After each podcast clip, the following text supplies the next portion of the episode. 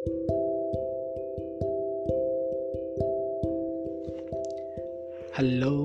Welcome back सबसे पहले तो बहुत बहुत शुक्रिया आपका सुनने के लिए। तो ये किस्सा है सहयोग का। कोऑपरेशन अब क्या हिच हाइकिंग करने का मन किया? हिच हाइकिंग मतलब? To move from one place to another by using one else vehicle मतलब बेसिकली लिफ्ट मांग मांग के घूमना। घूमना भी, खाना भी लाइक ट्राइबल पीपल नहीं नहीं ट्राइबल पीपल तो पैरों से जाते थे। ये ऐसे मतलब खाना बदोश एक प्रॉपर वर्ड हो सकता है यहाँ पे। तो ठीक है। चूज़ कर लिया रूट स्पीति वैली पूरी घूमनी है बाय हिच हाइकिंग तो टोटल पाँच दिन लगे हमें। ठीक है? कई दिन अच्छे थे, कई दिन बहुत अच्छे थे और कई दिन बहुत ही ज़्यादा ख़राब। जो अच्छे दिन थे, उस दिन हमें आसानी से हिच हाइकिंग मिल गई और हमने काफ़ी किलोमीटर्स कवर कर लिए। ये पूरी वैली जो है, ये अप्रॉक्स 250 प्लस किलोमीटर की है। कुछ ले दे के। पाँच दिन में ये कवर करना था हमें।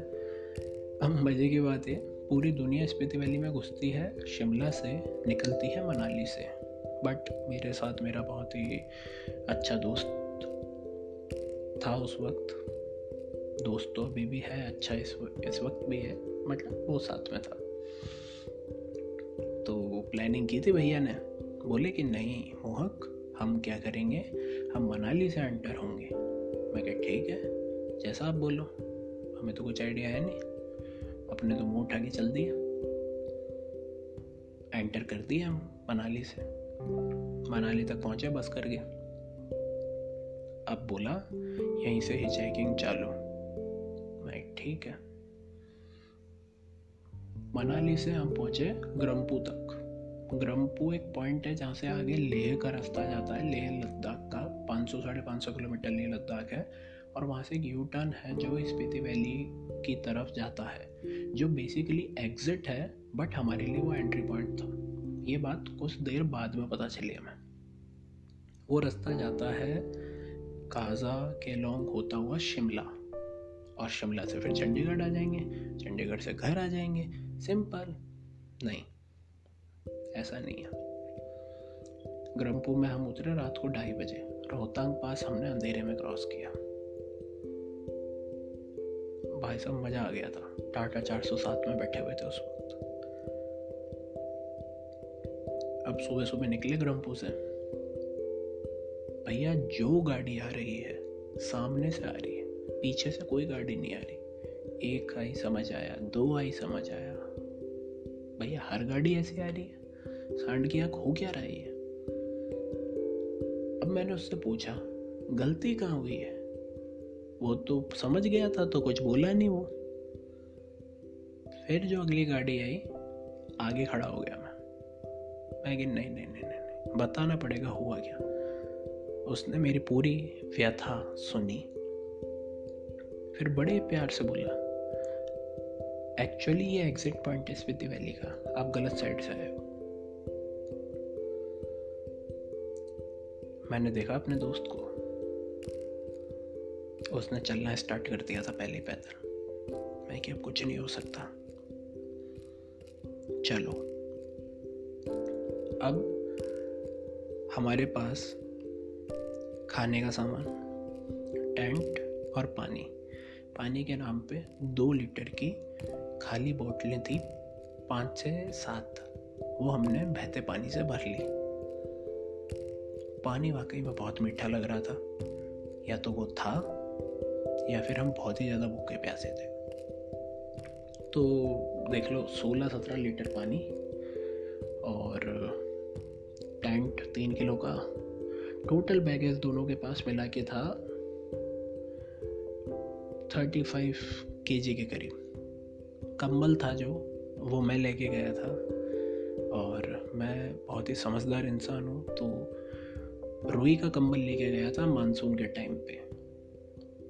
हवा का मॉइस्चर सूख सूख के उसका भी वज़न बढ़ रहा है। वो स्टोरी सुनी है ना बचपन में? गधे के पास रुई रहती है, वो सोचता है नमक तो घुल गया था तो ये भी घुल जाएगी, पानी में चला जाता है, बस वही हुआ, मैं गधा था। धीरे धीरे मेरा वेट बढ़ने लग गया। पानी भी मैंने रख रखा था, खाना भी मैंने रख रखा था। अब वेट बढ़ रहा है और आप चल रहे हो, उस दिन हम उस वेट के साथ 45 किलोमीटर के करीब चले। धूप भी पड़ रही है। धूल भी उड़ रही है। ठंड भी लग रही है। गर्मी तो लग ही रही है। मतलब क्या हो रहा है? समझ में नहीं आ रहा। पसीना आ रहा है तो उस पर हवा लग रही है तो ठंड है, पानी के अंदर पैर रख रहे हो तो ठंड है बट सिंपल चल रहे हो तो पसीना आ रहा है। क्या करें इसका? वज़न बढ़ रहा है? फ्रस्ट्रेशन बढ़ रही है? इसका रीजन मेरी समझ में आ नहीं रहा था। एक जगह हम रुके वो दोस्त रुका और उसने बोला, मेरे को दे दे आधा सामान। मैंने कहा, नहीं, मेरा सामान है, मैं ही उठाऊँगा। तू तेरा उठा ले। फिर हम चले दस किलोमीटर। फिर रुके हम। उसने फिर से बोला आधा आधा बांट लेते हैं सामान इक्वल डिस्ट्रीब्यूशन करेंगे तो चल लेंगे। अब मेरे को लगा बात सही कह रहा है, क्योंकि मेरे से अब उठाया नहीं जा रहा था। सामान, पानी का बंटवारा हो गया। मैंने उसका टेंट ले लिया, उसने मेरा कंबल ले लिया। खाने की चीज़ें आधी कर ली। अब हम दोनों के पास लगभग इवन वेट था। अगले 20 किलोमीटर बहुत ही स्विफ्टली निकले हमारे। और तब मेरे को रियलाइज़ हुआ कि जो भी चीज़ है आपकी, अगर वो खाने का सामान है, जैसे कि खुशी या फिर वो कंबल है, जो पानी सूख सूख के वज़न बढ़ा रहा है, जो दुख है। अकेले लेके मैं चलूँगा तो ज़्यादा चल नहीं पाऊँगा। उस दोस्त को पता नहीं चला कि उसने मेरे को अपना वेट आधा करना ही नहीं सिखा दिया था। बट मैं ये भी सीख गया था कि सहयोग अगर आप करना सीख गए तो आपकी राइड और भी स्मूथ हो जाएगी। ये ट्रिप काफ़ी ज़्यादा एडवेंचरस थी। और भी कई सारी मुश्किलें आई, और भी बहुत सारे मैंने लेसन सीखे। लेकिन ये जो एक चीज़ मैंने सीखी है, मेरे साथ अभी तक है। इसलिए जब भी बहुत ही ज़्यादा मैं खुश होता हूँ या फिर बहुत ही ज़्यादा दुखी होता हूँ। या थोड़ा भी खुश होता हूँ, थोड़ा भी दुख होता हूँ। जितना भी है, जो भी है, बांट दो यार। वैसे भी जो भी चीज़ आपके पास ज़्यादा रहेगी और दोगे नहीं किसी को तो इवेंचुअली सड़ जानी है। चाहे अच्छी हो, चाहे ख़राब हो, और सड़ी हुई चीज़ से किसी का भला तो हुआ नहीं। तो बांट दो ना इससे अच्छा। क्या पता किसी का भला ही हो जाए। You are listening trial and Error by Mohak Chaturvedi. Thank you for listening. Stay tuned.